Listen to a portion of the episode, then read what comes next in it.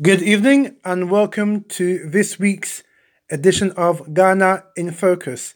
It's a special, it's about Russia Ukraine and the African connection, matters arising, what Africa needs to do.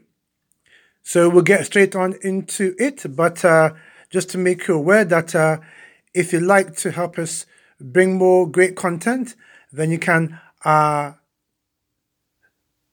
donate as little as one US dollar a month to our PayPal account, and details will be at the bottom of the screen when you log into this podcast. And so we're going to get straight onto it. Russia, Ukraine, and the African connection and what Africa needs to be done. First and foremost, it is a shame that some Africans, particularly in the West, have taken to the streets of Europe and have aligned themselves with this uh, European war, what it is, saying that Russia should not invade Ukraine, etc. There's two things to that. So, firstly, this war has got nothing at all to do with African people. Let me repeat this war has got nothing at all to do with African people. But there's a link somewhere which I'll get into later on. This war is a is a, essentially a European tribal war between Russia, Ukraine, and the West.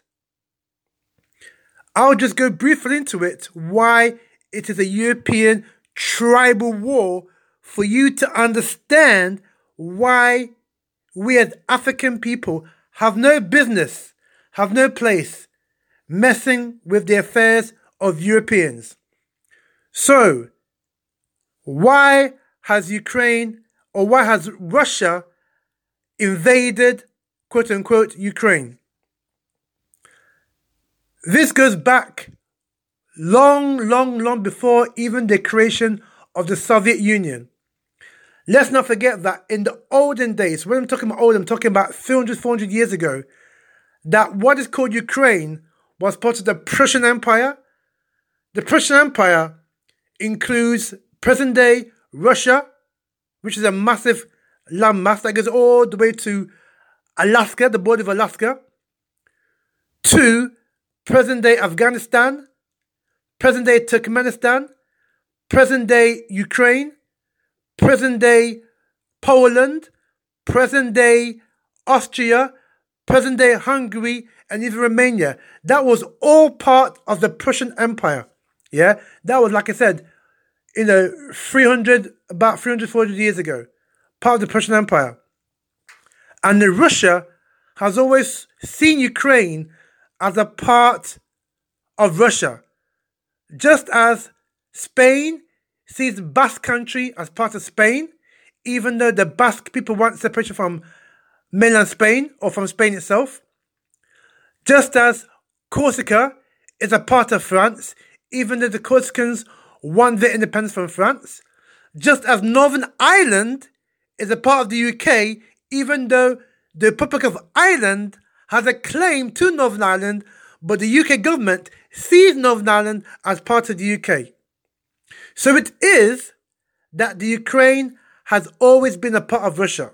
Yeah? And if you go recently to the Soviet Union that was broken up in 1991, Ukraine Belarus, the Baltic states, i.e., Latvia, Lithuania, Estonia, Moldova, Tajikistan, Kazakhstan, not necessarily Afghanistan, but that had a play as well, and also Georgia, that was all part of what was called the Soviet Union back in the 50s, 60s, etc.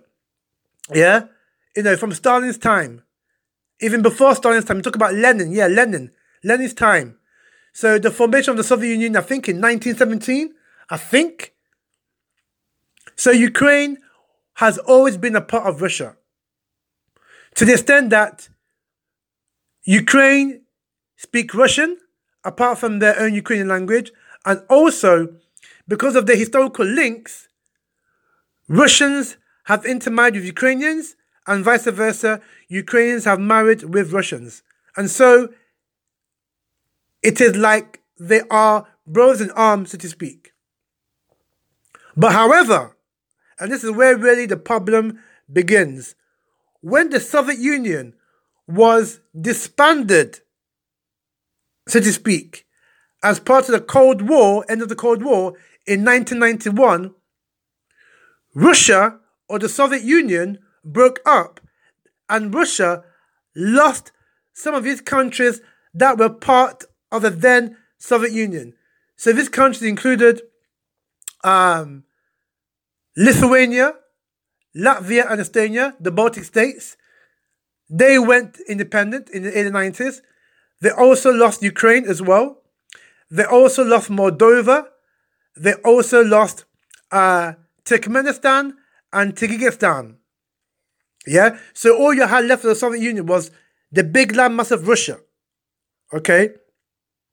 And people like Putin have never forgotten uh, or have never forgiven Gorbachev, who was used by the West to destabilize the breakup that led to the breakup of the then Soviet Union. In actual fact, Mikhail Gorbachev was a CIA agent. If you didn't believe me, go and do your own research.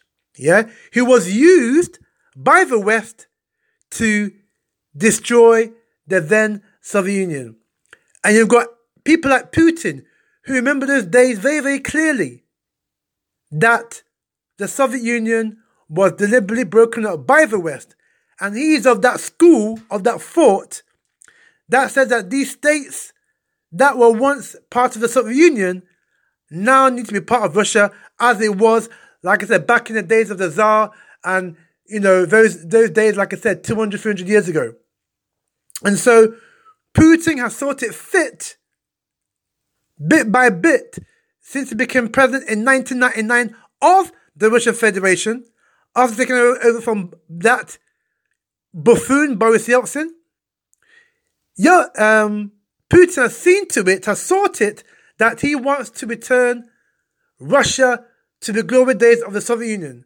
And so, since he became president in 1999, bit by bit, he has begun piecing together what was taken out of Russia, i.e., the Soviet Union, those states that were taken, and has brought them back into Russia. So, you know, Turkmenistan, you know, Belarus, Chechnya, Georgia, all these were indep- so-called independent states when the Soviet Union broke up. Putin has bit by bit brought these back into Russia, and now they are now part of Russia. These states, like I said, are Belarus, Turkmenistan, Tajikistan, Georgia, Chechnya, are now part of Russia as they were back in the day. But the main reason why he's gone to Ukraine is two things. One, like I said, in people's like in Putin's eyes, Ukraine has always been a part of Russia. And more importantly, the second reason why he's actually done that is because he sees NATO encroaching into Eastern Europe. So what was forming the Iron Curtain, you know, Poland, Czech Republic, um, Hungary, Romania, all these countries now, which, which border Russia, all these countries now are part of the European Union and also part of the NATO alliance. NATO, those who are not aware, was founded after the Second World War. People like the UK, the US, uh, etc., after the Second World War, created that alliance, which is called North Atlantic Treaty Organization, NATO, that was formed after the Second World War to protect Europe from, you know, the wars that they themselves had created. So so what was called, or what is called the First World War and the Second World War were actually European tribal wars that involved, that then involved the rest of the world. But in actual fact, both these wars were about Africa. I haven't got time to discuss that right now, but again, for check history, League of Nations, etc., and also why Hitler rose was because Germany lost its African assets, i.e., Tanganyika, Cameroon, and what is called Togo. Yeah? These were, and Cameroon, these were German colonies, and they were lost that in the First World War, and the League of Nations settled that down and gave those colonies away. So Tanganyika was was given to the British called, called Tanzania. Uh, Namibia was given to the Dutch, i.e. South Africa. That was a German colony. Also, Cameroon, part of that was split. Part of it went to France. Part of it went to the UK. And Togo was given to France. So that was one of the reasons why Hitler rose because Germany had lost its influence in Africa and that precipitated the Second World War. But like I said, it's a deeper story. But in essence, this is what NATO is about. And NATO has now encroached onto what Putin feels as his territory by, you know, these former communist countries, Poland, Hungary, Czech Republic, Romania, now part of NATO, Putin now feels a threat. And so he feels that if he doesn't get Ukraine, Ukraine may become a part of NATO. And we know Ukraine is basically on the border with Russia. And this is why Putin has embarked on this war. But like I said, it has got nothing at all to do with African people. Yeah, because Ukrainians don't like African people, and I'll come to that now. And Russia don't like African people. Let's not forget, again, believe it or not, Russia used to be a black country back in the day. Pushkin, yeah? How Pushkin, Pushkin was an African man, black man, yeah? Because don't forget, the whole world at one time was African. We have evidence, but that's for another story. But like I said, Russia was predominantly black in the day. And so they killed off many of those Africans to make it white. Just as Australia, the white people killed off the Aboriginal people from Africa or the African Aboriginals to make Australia a so called white country. But Australia has never been a white country and never will be a white country because they used terrorism to destroy the Aboriginal people and they took over Australia by brute force. And so people need to understand that Russia was once a black country populated by black people that look like you and I. So Russian people don't like African people. And even just recently in the World Cup, there was reports of racism, anti-black racism in Russia, leading them to the World Cup in 2018. So now we talk about the African connection. It is a shame that even before Russia invaded, the African Union should have seen the writing on the wall and called an extraordinary general meeting of the African heads of state to tell their people that they need to get out of there.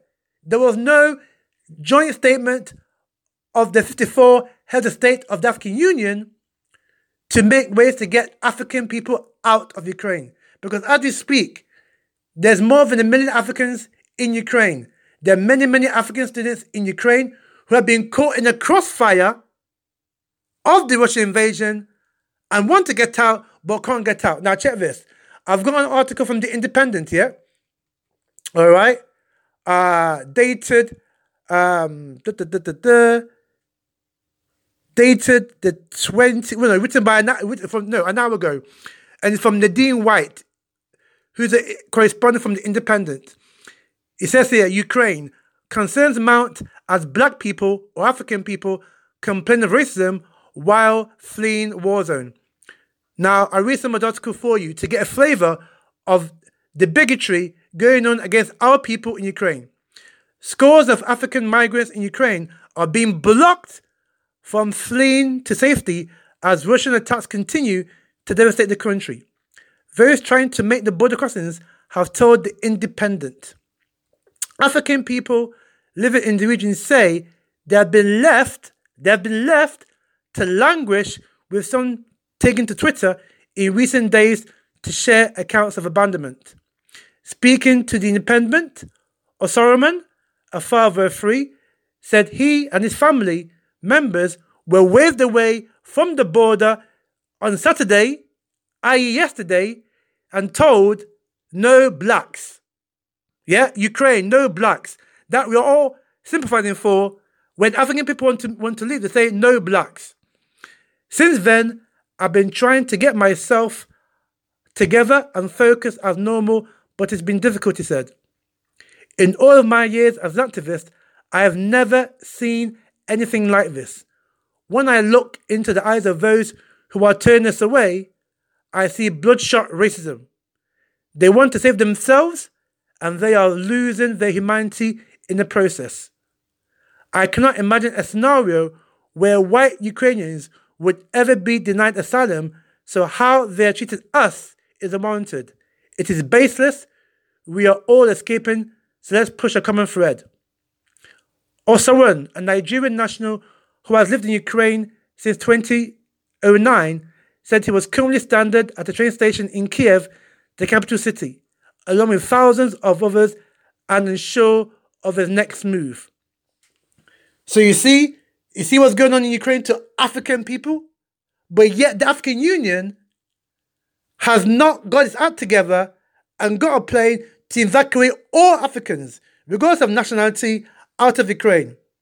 I hear now that Nigeria is wanting to get its citizens out, and I gather also in Ghana that is going to be meeting tomorrow. Yeah, by that's been coordinated by the Ghanaian Foreign Minister Shirley Ayorkor Botchwey to see about how they can get Ghanaians out of Ukraine. But this should have been done a long time ago. It is too late in the day now when bombs are flying everywhere to get African people out of Ukraine. This is a sad state of affairs. Now, like I said, this is a European tribal war, but how African people can exploit it, we need to exploit it for two reasons. One, Africa imports a lot of oil and gas into the continent. Yeah? So countries like Ghana, Nigeria, who have oil, also import oil and also buy oil from places like Russia and Ukraine. Now, you see, if Africans Union had sense and the African leaders had sense, these African oil producers, and there's about 16 of them, countries like Ghana, Nigeria, Angola, Mozambique, Uganda, Congo Brazzaville, Equatorial Guinea, Sao Tome and Principe, Gabon, Ivory Coast, Mauritania, if these countries had sense, they will get together and use this opportunity to form an African cartel of oil producers. So you've got OPEC, which is the Organization of Petrol Export, Export Countries, yeah, like Saudi, led by Saudi Arabia and others. If Africans had sense, we'll, we'll create our own. We'll exploit the situation because now oil is trading over $100 a barrel. We could exploit the situation for our own benefit by coming together and forming an African cartel of oil producing countries. That's one way in which we can exploit the situation for our benefit as African people. Two, we can use the situation to stop our dependency on oil. African countries should be, use this opportunity to look at alternative solutions like biofuel, like say like biofuel, things like plants, like jatropha plant, can be used as biofuel. We can look at solar. We can look at wind energy. We can look at even, you know, things like uh, coal, yeah, to use as energy, and even palm nut. I bet palm nut can be used as alternative oil. Even coconut oil can be used as alternatives to the crude oil that is being fought for at the moment when we see prices now above 100 US dollars a barrel. And so African countries, if they were organized, if they were smart, they would use this opportunity when the West or when the Europeans is fighting amongst themselves, i.e., Russia, Ukraine, and the West supporting Ukraine by the back door, we could use this opportunity as African people to dictate how we can run our economies without their interference and, you know, going forward. And we could set up our own oil petroleum cartel to rival OPEC and we could use this opportunity to, uh, you know, look at strategies in which way we can become, you know, energy sufficient ourselves.